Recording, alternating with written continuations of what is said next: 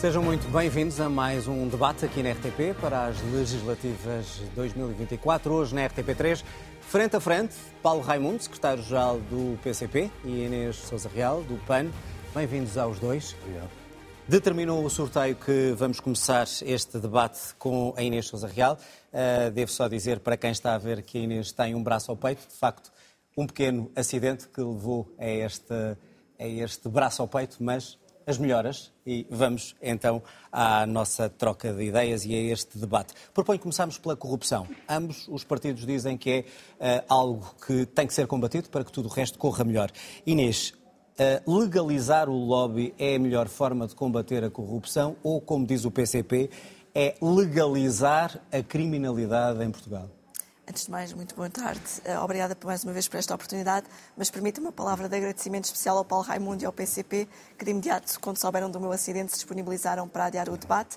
Felizmente posso estar aqui hoje, mas agradeço evidentemente a cordialidade que, que tiveram para connosco.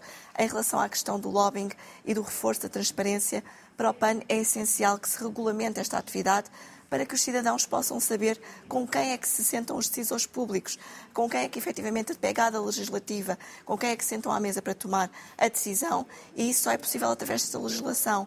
Mas a democratização do, do lobby passa precisamente por garantirmos que todos têm acesso à tomada de decisão. Porque o que acontece hoje é que os grandes grupos de lobbying acabam por conseguir ter acesso à governação, à Assembleia da República, mas as organizações não governamentais, ou, por exemplo, sejam do ambiente, da proteção ao nível da sociedade civil em direitos humanos, e hoje, precisamente num dia em que assinalamos até o Dia Internacional do Combate à Mutilação Genital Feminina, é um dos exemplos claros de forças da sociedade civil que muitas vezes querem manifestar. Mas é uma medida têm... eficaz para combater a corrupção? É uma, é entre apenas, muitas, é, é uma entre é várias uma, medidas. Ou é apenas um paliativo? Neste caso, é uma medida absolutamente imprescindível para garantir maior transparência. Se nós tivéssemos já uma lei desta natureza, por exemplo, em casos como o da Data Center em Sines, em que estavam em causa mais de 2,2 mil milhões de euros em matéria eh, de fundos eh, comunitários para investimento, se esta legislação já estivesse em vigor, nós teríamos sabido com quem João Galamba se tinha reunido. E, de facto, o PAN aqui, para além da lei do lobbying e do reforço da transparência, foi o partido da oposição que conseguiu, no Orçamento de Estado, aprovar a Estratégia Nacional para o Combate à Corrupção, garantir que durante este ano é renovada esta estratégia para que efetivamente tenhamos mais meios, porque não existe uma medida de ouro no combate à corrupção. Existe uma conjugação de várias medidas para que todos os anos não percamos mais de 19 mil milhões de euros para a corrupção, que é dinheiro que faz muita falta aos portugueses. Paulo Raimundo, o PCP eh, e a CDU em geral têm dito que isto é uma forma de legalizar a criminalidade. E eu pergunto-lhe porquê. Há também uma declaração que eu ouvi no Parlamento eh, de um dos seus camaradas dizer quem pretende legalizar o lobby é porque está enterrado até ao pescoço. É também o caso do PAN? Não, não, não. Olha, primeiro desejar as melhoras à sua deputada Inês Sousa Real, naturalmente, eh, e rápidas melhoras para, para enfrentarmos estes tempos muito exigentes que temos, temos pela frente. Eu acho que nós não podemos falar da corrupção, ou de medidas de combate à corrupção, sem deixarmos ter em conta o principal foco e o principal centro da corrupção no nosso país. E o principal foco, aquele que de facto vai mais fundo na dimensão da corrupção, aquele onde se dá toda a negociata, todo o compadrio, tudo aquilo que de facto faz a diferença, é o grande, um dos grandes focos disso é as privatizações. É, com tudo o que isso envolve, com tudo o que isso mexe. Já lá vamos. Quanto ao lobby? Não, mas, tem, mas eu estou a dizer isto porquê? Porque a sua deputada Inês Sousa Real disse uma questão com a qual eu partilho, que é não há uma medida de que resolva toda a dimensão do problema da corrupção, mas nós não podemos desviar, atacar o centro da corrupção. E, na nossa opinião, o centro da corrupção está nas negociatas e nas grandes negociatas onde as privatizações estão profundamente ligadas. Mas acha que não o vale lobbying pena... é uma forma de abrir a porta? Não vale, não Ou vale é uma forma de ser mais transparente, saber vou... quem influencia eu quem vou... no poder? Eu vou-lhe responder, não, não vou responder.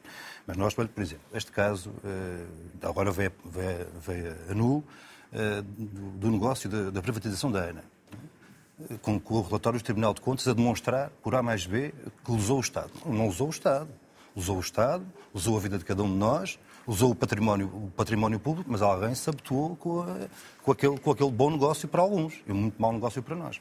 O lobbying, para não fugir à pergunta. Ah, nós achamos que as medidas. Nós, nós não ganhamos no combate à corrupção se passarmos a legalizar um aspecto que hoje só é ilegal. Essa é que é a questão. o tráfico de influências, uh, uh, todos são coisas distintas. Não, são coisas, são coisas distintas. São, são coisas, é verdade, são coisas distintas. Mas uma coisa está ligada à outra, no nosso entender, naturalmente. Ou uma coisa levará à outra. Aliás, eh, podemos dizer que não há grandes exemplos de grande, de grande concretização prática dessa regulamentação do lobbying, com efeitos práticos no combate Mas o Parlamento Europeu, o Parlamento Europeu já regulamentou o lobbying sim, e isso permite-nos saber qual é que é a pegada legislativa. Permite, não evitou, não evitou nenhuma, nenhum, nenhum problema de corrupção, uh, nenhum problema de lá está, compadrio. Quer dizer. Um, mas tem alguns dados que, que possam mostrar que o lobby aumentou a corrupção não, ou não, não a diminuiu? Claro, não tenho nenhum dados que comprovem que a regulamentação do lobby em algum país aumentou a corrupção. Mas não prefere saber quem é que, por exemplo, como acontece no Parlamento Europeu, quem é que nos corredores do Parlamento, da Assembleia da República, uh, está perfeitamente identificado e está a falar com os possíveis legisladores para mudar alguma coisa, mas, do que ser subterrâneo? Não, mas escute, mas isso não altera nada, porque nós sabemos muito bem quem comprou a Vence. Quem comprou a ANA foi a Vence. Quem comprou, salvo seja. A quem se entregou a ANA foi a Vence. Mas tardiamente, ou seja, andamos sempre a correr atrás do prejuízo. Deputada, se me permite, há uma coisa que está clara. Há um governo anterior, formado pelo PSD e o CDS, que na altura eh, onde estavam os atuais dirigentes do Chega Iniciativa Liberal, decidiram privatizar a ANA, entregá-lo à Avance. Nós soubemos isso. Isso não, foi, isso não foi subterrâneo, isso não foi tudo às claras. Foi tudo às claras. Ora, isto é que é preciso enfrentar de forma clara e sem, e sem receios. Depois há outro problema da corrupção, que é talvez aquela dimensão da daquilo que é supostamente legal, mas que é do ponto de vista moral completamente... Mas quando, só para clarificar uma, uma questão, quando o PCP, eh, e estou a utilizar a expressão porque ela é elucidativa para quem nos está a, a ver, que diz que estes, estes que estão a tentar legalizar o lobby estão enterrados até ao pescoço. Quer dizer o quê? Que os partidos em que o, o PAN está integrado, que fazem esforços para legalizar o lobby, estão a tentar esconder a corrupção? Olha, eu não, não, eu, não, eu, não, eu não sei quem é que fez essa afirmação, eu não fui de certeza absoluta, não tenho a certeza disso. Uh, não quer dizer que também não faça. Mas acha quem quer legalizar, não, não quer... isto de outra forma, quem quer legalizar o, o lobby está a tentar esconder quando fala da, da, da, privatização? Não, eu acho que há motivações. PSD, PS... Eu, acho, eu não tenho dúvidas que há motivações diferentes para quem quer avançar com esta medida. Não tenho nenhuma dúvida sobre isso. Agora, eh, vamos lá ver quem são os grandes beneficiários, os grandes responsáveis, lá está, pelas privatizações e os grandes beneficiários das privatizações. E é claro que não será nem o PCP nem a CDU e não será, o, PAN, e não será o PAN, naturalmente. Mas quando o PAN está ao lado dos outros partidos para legalizar algumas destas medidas por uma questão de transparência, está é, a ser é, cúmplice? É, é, como lhe digo, é como lhe digo, as motivações que leva cada, cada partido a apresentar os seus projetos são motivações diferentes. Aliás, há matérias sobre as quais uh, nós temos tido A motivação votos... é diferente, mas está errada, é isso? Eh, nós achamos que ela não corresponde às necessidades, não é esse o centro da questão. Tem que equilibrar o tempo, Inês Sousa Real. Uh, legalizar o lobby ajuda mesmo a, a, interromper este ciclo de corrupção ou é apenas para, para, para, para ver onde é que está a influência de cada legislador? E, e se tem algum dado que mostre que para, de facto, uma parte da corrupção em Portugal. São fenómenos conexos e não é à toa que o Parlamento Europeu fez avanços nesta regulamentação e que hoje sabemos qual é a pegada legislativa, é que efetivamente se houver mais transparência, eu recordo que o PAN, a par desta proposta que apresentou e que efetivamente está mobilizado não por qualquer tipo de interesse eh, pessoal ou, ou partidário que tenha, mas sim pelo facto de que é importante que os cidadãos saibam quem se senta à mesa com o poder porque nós não podemos continuar a ter fenómenos de portas giratórias, continuar a ter a influência que existe junto dos decisores políticos e não garantir uma maior transparência. Foi por isso até que lá atrás, no âmbito do Orçamento de Estado, o PAN conseguiu aprovar o portal da transparência para que efetivamente garantíssemos que em todo este processo, não apenas no combate à corrupção, mas na contratação pública, na administração, nós estamos a falar de dinheiros públicos que tantas vezes ouvimos dizer que não existem ou que são escassos. Quando tentamos, por exemplo, apoiar ou subir eh, a nível, por exemplo, dos salários, do ordenado médio ou até do ordenado mínimo, para que Portugal não seja um país de mínimos olímpicos, ouvimos muitas vezes dizer que não há dinheiro para fazer, por exemplo, face Mas quando faz essas denúncias, quer Uh, ao PSD, quer ao PS, de possíveis ligações a essa corrupção, depois não é cúmplice quando vota ao lado deles para legalizar o lobby na Assembleia da República? De forma alguma, porque no entender do PAN, esta matéria é uma matéria de reforço da transparência. Não se trata de legalizar o lobby, até porque é importante perceber uma questão que é todas as situações marginais à declaração da reunião com o poder público ou político aí sim é mais fácil até identificar situações que, do ponto de vista jurídico, possam ser situações com natureza criminal, do que não existindo esta obrigatoriedade de registro. Até porque nós não podemos diabolizar aquilo que possa ser o papel da sociedade civil junto ao decisor político. Nós temos contributos muito válidos dos sindicatos, das associações e organizações não governamentais, que também são uma forma de lobby, mas uma lobby positivo e não negativo. Bom, Portanto, há que saber distinguir as duas o, coisas. O problema, se me permite... Sim, responde a esta questão para mudarmos para outra O problema, se me permite, é que nós vivemos na sociedade em que vivemos, não vivemos noutra. E a, a, dimensão e a capacidade e o poder do poder económico não tem nada a ver com a, com a dimensão e a capacidade e o poder da, da sociedade civil. E este é, que é, este é que é o grande problema. Este é que é o grande problema, porque a Sra. Deputada fez bem uma referência às portas giratórias que é uma, uma coisa com que nos confrontamos todos os dias. A argumentação do lobby não altera nada esse problema das, das portas giratórias. Não altera em nada. Os pedidos de nós, sim, o PAN conseguiu, sim, tem claro, instâncias claro, importantes, claro. como ao Tribunal Constitucional de Contas, uh, sim. Uh, colocar essas matérias Esse, em cima o, da mesa. A relação do lobby não altera nada, aquilo que falava há pouco. Olha, quero mais um exemplo claro da questão grossa que temos aí, aquilo que foi o escândalo da privatização da PT, por exemplo. Portanto, da, mais da Estado seria também uma solução para, para combater a corrupção? Não, o que nós precisamos é Mais que... Estado e menos privatização. O, o que nós precisamos, é, esta é que é a grande questão com que estamos confrontados nos dias de hoje, é que o Estado, uma vez por todas, que o poder político, uma vez por todas, se liberte da subjugação que está confrontado do poder económico. Essa é que é a grande questão que é preciso Bom, resolver. vamos mudar de assunto porque há outras eh, preocupações também para a sociedade portuguesa.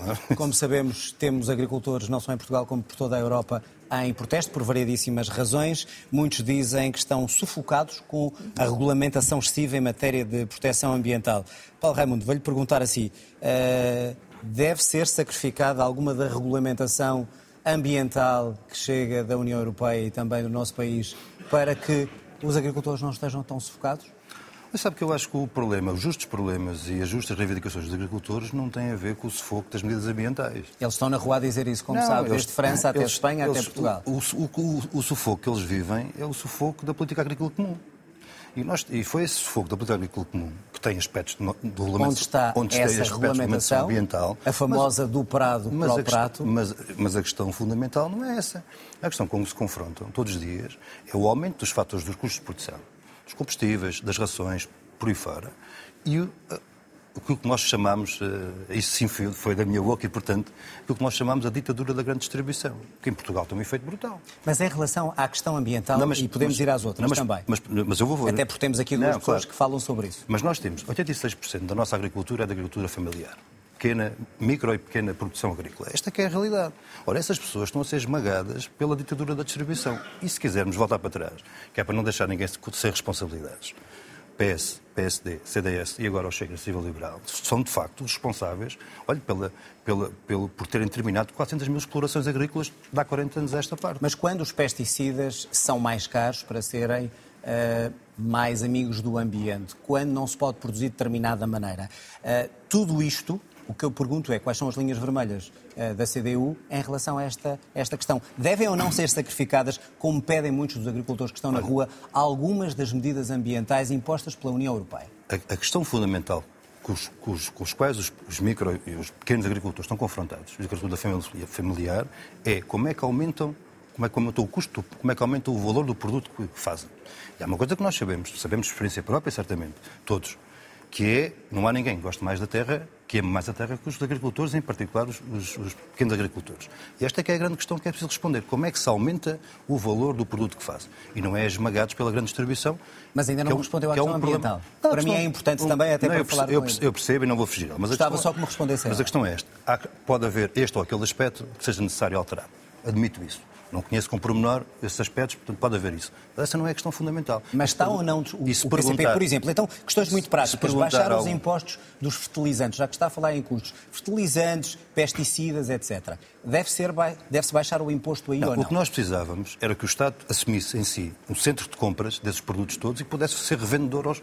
aos mas não me respondeu se deve baixar o, não, não, é, não, não é os questão, impostos dos pesticidas Essa não é a questão. A questão é outra. É Também Estado, é uma questão, é o Estado. Claro, é o Estado assumir em si mesmo um centro de compras e fazer uma revenda aos pequenos produtores. Essa é que é a grande questão. E nessa que mesma resolver. questão, eh, de forma inversa, eh, se eh, os agricultores que estão na rua a reclamar por medidas e regras não tão apertadas em termos ambientais para não terem que viver num drama. Deve ou não isso ser considerado e o PAN, que é um defensor das medidas que defendem o ambiente, até que ponto é que se deve abrandar um bocadinho esse garrote que muitos agricultores dizem que não aguentam? PAN entende que não têm sido as propostas de matéria ambiental que têm prejudicado os agricultores. A lógica da política agrícola comum é que está completamente subvertida e muitas das vezes as imposições, seja ao nível da União Europeia, seja a forma de acesso aos canais de apoio, basta pensar que todos têm que ter, por exemplo, apoio técnico para perceber que os pequenos e médios agricultores não têm o mesmo acesso aos fundos comunitários que têm as grandes empresas eh, que, em particular, promovem a agricultura intensiva e superintensiva. Depois, por outro lado, as políticas cegas muitas vezes do governo, e basta olhar para o que recentemente aconteceu no Algarve, em que quando se impôs as cotas da água, impôs cotas da água de forma completamente uh, insensível perante aquilo que é a distinção entre um agricultor de produção da laranja, da pera rocha, como mete até recursos a práticas tradicionais, para os produtores que têm a produção intensiva e superintensiva. E impostos sobre pesticidas e fertilizantes. É ou não, uh, eles pedem, muitos agricultores também, que esses impostos sejam uh, mais reduzidos. Uh, pensa que deve ser feito isso? O que o PAN tem defendido é uma solução, em nosso entender, equilibrada, que é não mexer nesses impostos, mas sim aliviar a aquisição de produtos biológicos e de produtos que possam garantir e apoiar os, os produtores. Mas se os impostos forem muito práticas. elevados, quem paga é o consumidor final. Nós estamos a falar de uma alternativa. Nós, o PAN tem defendido que se apoie a produção biológica. Portugal, em comparação com outros países da União Europeia. Portanto, mais, mais subsídios, e mais me... apoios, mas não retirar os impostos. Mais apoios para a produção biológica, não apenas ao nível dos subsídios, mas acima de tudo para a produção biológica, para os serviços de ecossistema. Eu recordo, inclusivamente, que foi precisamente pela mão do PAN que se introduziu, por um lado, a alteração à lei da água para a gestão do uso da água responsável, mas uma medida que também beneficia os pequenos produtores e os negócios da agricultura, que foi o IVA zero no cabaz essencial e o IVA zero para as leguminosas. Nós precisamos transitar do ponto de vista da produção no nosso país, queremos ter uma agricultura de futuro e de sustentabilidade. Tem que ser uma agricultura de precisão e com o apoio do Estado para esta transição. A economia verde não se faz sozinha. Os apoios têm que chegar a quem tem melhores práticas e não a quem mais lucra e mais polui. Permita-me só dar esta nota. Para o PAN, lamentamos é que, contudo, partidos como o PCP não tenham estado ao nosso lado quando aprovámos a Lei de Bases do Clima e que tenham votado contra, porque são instrumentos fundamentais para garantir que os produtores têm apoio do Estado na transição climática e na transição energética. Agora, não podemos é continuar a investir dinheiro onde se polui e onde causa dano contra a própria atividade, ao invés de incentivarmos as boas práticas e ajudarmos na transição económica que o país tem que fazer. Paulo Raimundo, porquê é que não votam ao lado do PAN, se essa é uma das formas de ajudar Olha, também o planeta e os agricultores? Deixa-me de, só fazer duas afirmações antes de ir a isso. É que senão não conseguimos ir a mais não, temas. É, é, que, é que nós não acompanhamos a ideia de um confronto entre os agricultores e o ambiente. Aliás, não, não só não há confronto, como há, como há sintonia. Como há sintonia. Esta é uma questão. Mas o PAN deixou-lhe aqui e, e fez, um e fez uma E fez uma afirmação eh, que eu acho que é justa fazer lá água nesta fase. Perguntou quem paga. Quem paga é o consumidor final. O consumidor final paga sempre. Mas depois quem fica com a, diria assim, com, com a riqueza criada não é o produtor. É a grande distribuição. Este é que é o grande problema, porque nós temos um aperto na grande distribuição nos produtos. Isso, ambos estão de acordo não, sobre, não, sobre é, a grande distribuição. Não, porque esta é que é a grande questão fundamental que é preciso resolver de uma vez por todas, porque nós podemos encontrar as práticas todas e, e corretas, ambientais, que deem a resposta do ponto de vista de tudo. Mas se não alterarmos não acabarmos com a ditadura da grande distribuição, Já disse. não vai Responda só porque é que não votou Olha, ao lado do PAN perante talvez, esta acusação para mudarmos a tal, agulha. Talvez pelas mesmas razões que o PAN não nos acompanhou quando avançámos com uma proposta de apoios extraordinários o ano passado para os agricultores perante um problema muito complexo. Olha, o problema da seca.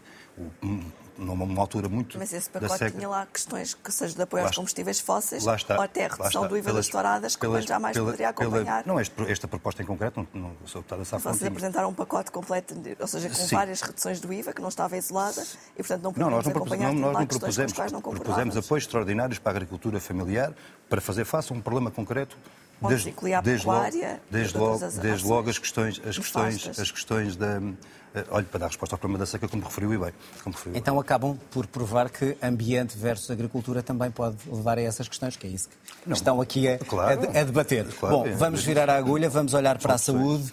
Uh, os vossos partidos, uh, pelaquilo que já, que já li e na falta ainda do, do programa do, do PAN para conhecer mais em detalhe, uh, mas há algo que me parece claro. Médico de família, enfermeiro de família, para cada um dos portugueses, tem sido um, uma falha até hoje, muitos querem fazer. Eu pergunto-lhe, muito concretamente, perceba a intenção, onde é que se vão encontrar médicos e enfermeiros disponíveis para que cada português possa ter o seu médico de família ou o seu enfermeiro, quando sabemos que falta isso. E a, a formação do médico e do enfermeiro claro. demora anos a fio. Claro. Como é que, Bom, quando é que acha que se tivesse possibilidade, em termos governamentais, de tomar essa medida, quando é que, quantos enfermeiros, quantos médicos e quando é que essa medida estaria eficaz? Olha, eu acho que se houver aqui alguém numa mesa que diga que vai ser amanhã, está a mentir. Não, é, isso não há nenhuma dúvida sobre isso. Então esclareça-me essa, essa promessa eleitoral. Noutra, circunstâncias. Então esclareça-me essa promessa eleitoral. E fez a pergunta, onde é que vai buscar? Ora, nós temos que ir buscar onde eles existem. E não, nós não temos um problema de falta de médicos nem de enfermeiros no nosso país. Não temos? Nenhum problema de falta de médicos, nem um problema de enfermeiros formados no nosso país. Não, nós temos é um problema de falta de médicos e enfermeiros no Serviço Nacional de Saúde. Esta é a questão. Ora, se isto é assim, o que é que nós precisamos de fazer? Desde logo, duas coisas. É acarinhar e reter e respeitar os, os médicos, enfermeiros e técnicos no Serviço Nacional de Saúde e criar as condições para que outros que estão hoje noutros setores possam vir para o Serviço Que outros setores? Está a falar do privado? No privado, por exemplo. Isso significaria ou, ou muitos, muito muitos, mais dinheiro do Estado a pagar aos, aos, médicos e enfermeiros, é isso? Eh, muito mais. Claro, mas... Porque mas o privado, é, como sabe, paga muito mais. Mas qual é a alternativa que temos? É, é continuar neste caminho de desmantelamento do Serviço Nacional de Saúde? É essa a alternativa da nossa parte? Mas Não acha, é portanto, execuível um médico e um enfermeiro para cada para cada português, um médico de família e um enfermeiro de família. Há um rácio que está, há um rácio que está feito, né? há um rácio de X, X pessoas tem, por cada Tem sido impossível até Tem agora. sido impossível, tem sido impossível, mas não é impossível. Tem sido impossível, mas e, não é impossível. E tem um limite de tempo para isso? Não se é uma legislatura não, que se consegue? Eu, eu, eu, julgo que já está. Quem disser que chega amanhã e resolve isso, acho que está Não diga amanhã, mas quando se faz uma promessa eleitoral tem que não, ter claro, uma conta, claro. um número. Então é nesse caminho, nesse caminho de construção disso. Agora, com apoios. Portanto, acha que, que há profissionais que é, em Portugal para o contratar? Que é que nós, o que é que nós propomos? Nós propomos uma, uma geração salarial dos médicos de 50% ou enfermeiros. Isso é um elemento fundamental. Mas a questão. Eu tenho que passar. Oh, peço, peço, é que está com muita vantagem. Desculpa, Inês, um enfermeiro e um médico, a mesma perguntam se temos médicos e enfermeiros suficientes e onde é que os vai buscar e quando. E quando é que essa medida será efetiva e poderia ser efetiva?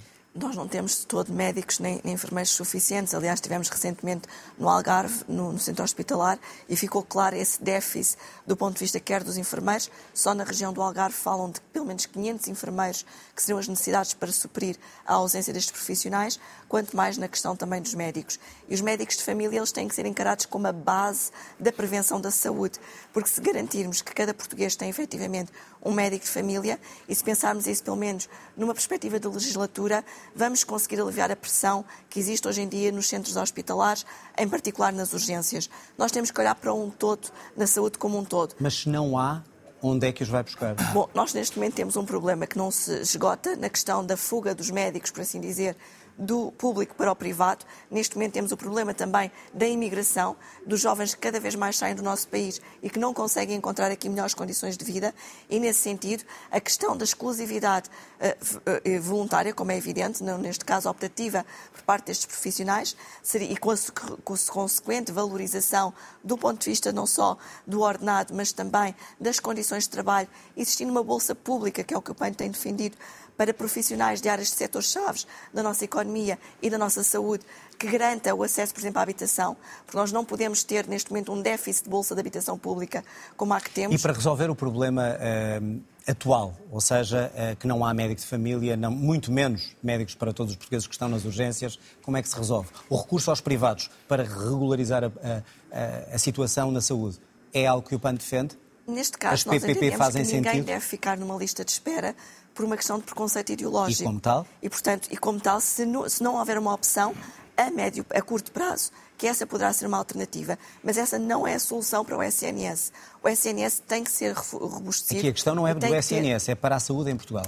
para aqueles eh, doentes que estão à espera de uma consulta, de uma operação, de uma urgência. Neste momento não é aceitável ouvirmos aquilo que ouvimos nas ruas. São pessoas a dizer que mesmo com doenças oncológicas estão em lista de espera para serem operadas, às vezes portanto, mais de um ano. recurso às PPP. E, portanto, não é às parcerias então. público-privadas. É de facto garantir que o Estado suporta a intervenção uh, no privado e não estar a deixar os hospitais nas mãos das parcerias público-privadas, o que é completamente diferente. Mas Agora, o recurso ao privado para eh, resolver a situação caso, imediata. A canalização, mas permita-me só referir Temos este aspecto, porque ele é importante. Terminar. Nós não podemos deixar de garantir que em Portugal se aposta naquilo que é a recuperação do ordenado médio. O país não pode continuar a ver, viver em mínimos olímpicos na perspectiva da retribuição salarial dos diferentes profissionais, seja nos médicos, nos professores ou até mesmo nos bombeiros que hoje estiveram a manifestar ou dos polícias. Muito bem. Temos que olhar para uh, um todo. Quero entrar noutro tema rapidamente, só uns 30 segundos. Privado para resolver o problema atual dos doentes, sim ou não? Olha, nós Não temos... estou a dizer as PPPs, estou Não, a dizer nós- para resolver Mas- estas filas de espera. A realidade que nós temos hoje é metade do Orçamento de Estado do Serviço Nacional de Saúde ser transferido para o setor privado. E, portanto, está Mais- errado. É mais ainda. ainda Mas se puder resolver o problema de algumas de pessoas que estão à espera. Mas isso já acontece hoje. Isso já acontece. Mas pergunto-lhe, deve continuar ou não para resolver o O que problema? nós precisamos é, hoje temos uma opção de 8 mil milhões de euros são transferidos dos bolsos de cada um de nós para o setor privado do- do- da doença, como nós caracterizamos. Ora, isso não é caminho. E quando, e quando continuarmos nisso, E, portanto, recorrer aos privados nem que seja para resolver esta situação? é Não. claro, mas não, a única solução de dar resposta a toda a gente de forma igual às questões da saúde é o Serviço Nacional de Saúde. Muito bem. E quem bateu às portas dos privados sabe, sabe bem que é assim. Há eh, vários partidos e, eh, que, que dizem que deveria ser claro nesta altura o que é que acontece depois das eleições. Inês, pergunto-lhe se for preciso o PS ter o apoio eh, do PAN, do PCP, do Bloco de Esquerda para fazer uma geringonça nova, o PAN estará disposto a afastar a AD do poder para apoiar um governo de esquerda. Já disse que entre a AD eh, e o PS vem ao diabo e escolha, mas Entre o Chega, entre o e Chega e a AD vem ao diabo e escolha. Portanto, resta o PS. O PAN já deixou claro que há linhas vermelhas que não está disponível para ultrapassar, seja em relação ao Chega, seja em relação à Aliança Democrática, porque claramente distanciam-se da visão do PAN de sociedade e constituem um perigo até para direitos humanos e sociais A pergunta era se ajudaria o PS a afastar um governo de direita. A pergunta que se impõe é o que é que o PS estaria disponível para fazer pelas causas que o PAN representa.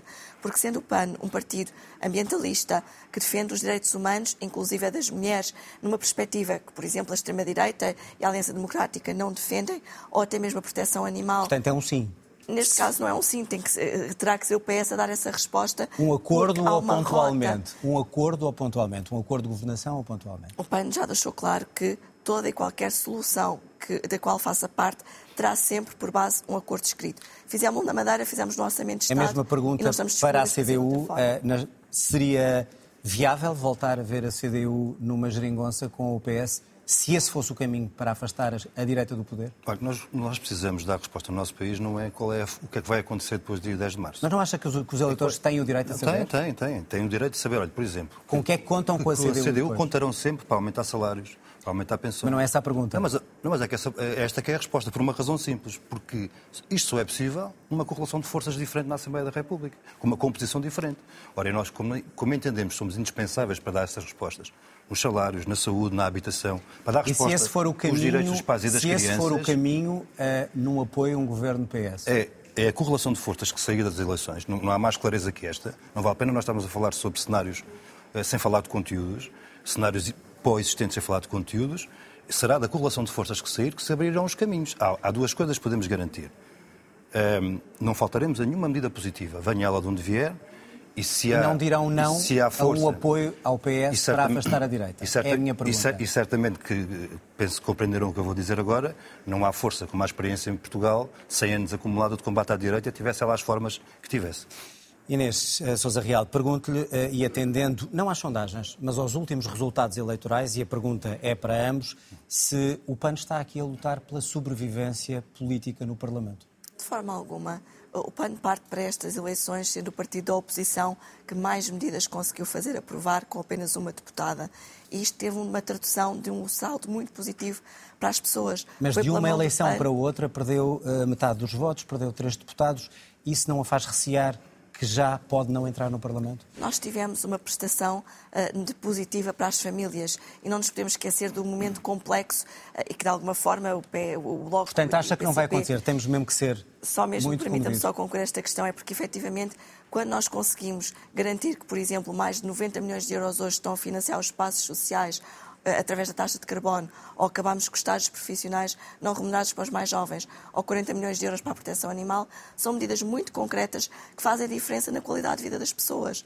E as pessoas sabem hoje que podem contar com o PAN para ser um grande de estabilidade política e também para fazer avançar as causas que representa, que é uma força útil para a democracia e para as suas vidas. E acreditamos que isso vai fazer diferença no dia 10 Portanto, acha que eh, o que tem acontecido nas últimas eleições, que foi perder votos, perder deputados, O PAN vai ser elegeu agora. recentemente nos Açores, elegeu um deputado nos Açores, elegeu na Madeira, na mais, na Madeira Perdeu metade, metade dos votos, na- estamos a falar de legislativas. Neste caso em concreto, é mesmo na Madeira fomos os que quebrámos, a maioria absoluta de Miguel Albuquerque, e na- no- a nível nacional sabemos... que A mesma pergunta para a CDU. Perdeu 100 mil votos, eh, de 12 para 6 deputados. Luta pela sobrevivência a CDU nestas eleições? Eu acho que a pergunta é muito bem feita a partir de- do aspecto que colocou central, que é a partir dos resultados eleitorais e não das sondagens. Ora, o que é que os resultados eleitorais demonstram? Mostram uma realidade objetiva, quer no caso da Madeira de forma mais significativa, quer no caso dos Açores de forma mais simbólica, eh, a CDU cresceu. Cresceu na Madeira cresceu nos Açores. E, portanto, se é Mas a nível fazer- nacional, Se é para fazermos a análise a partir de dados concretos e de tendências, então diria assim... Mas continua fora do Parlamento Regional dos Açores. É verdade, lá está, foi ali um- por uma unha negra, como se costuma dizer, por 85 votos. Portanto, nas legislativas não está a lutar para Nada a disso. sobrevivência, Não, pelo- está a cair. pelo- E muito. 100 mil votos, 12 para 6 Mas, deputados. mas, mas desculpe, fez a pergunta a partir de uma realidade concreta. Eu estou-lhe a falar de dados exato, concretos. exato. E eu estou-lhe a dizer, é a partir da realidade concreta e dados concretos, as últimas eleições que tivemos foi na Madeira e nos Açores. Quer na Madeira, quer nos Açores, a CDU cresceu. Portanto, mais significativamente não- na Madeira. Prefere olhar para aí do que para as eleições legislativas. Então, mas só posso olhar para aí, não posso olhar para trás. Muito Tenho bem. que olhar é para a frente. Chegamos Não é? ao fim do tempo. Obrigado a ambos. Terminamos assim mais um debate legislativas 2024. Já a seguir, análise na RTP3. Regressamos desta vez sexta-feira, 21 horas, RTP1. Frente a frente vão estar Pedro Nuno Santos, secretário-geral do PS, e Rui Tavares, do LIVRE. Tenha então uma boa noite.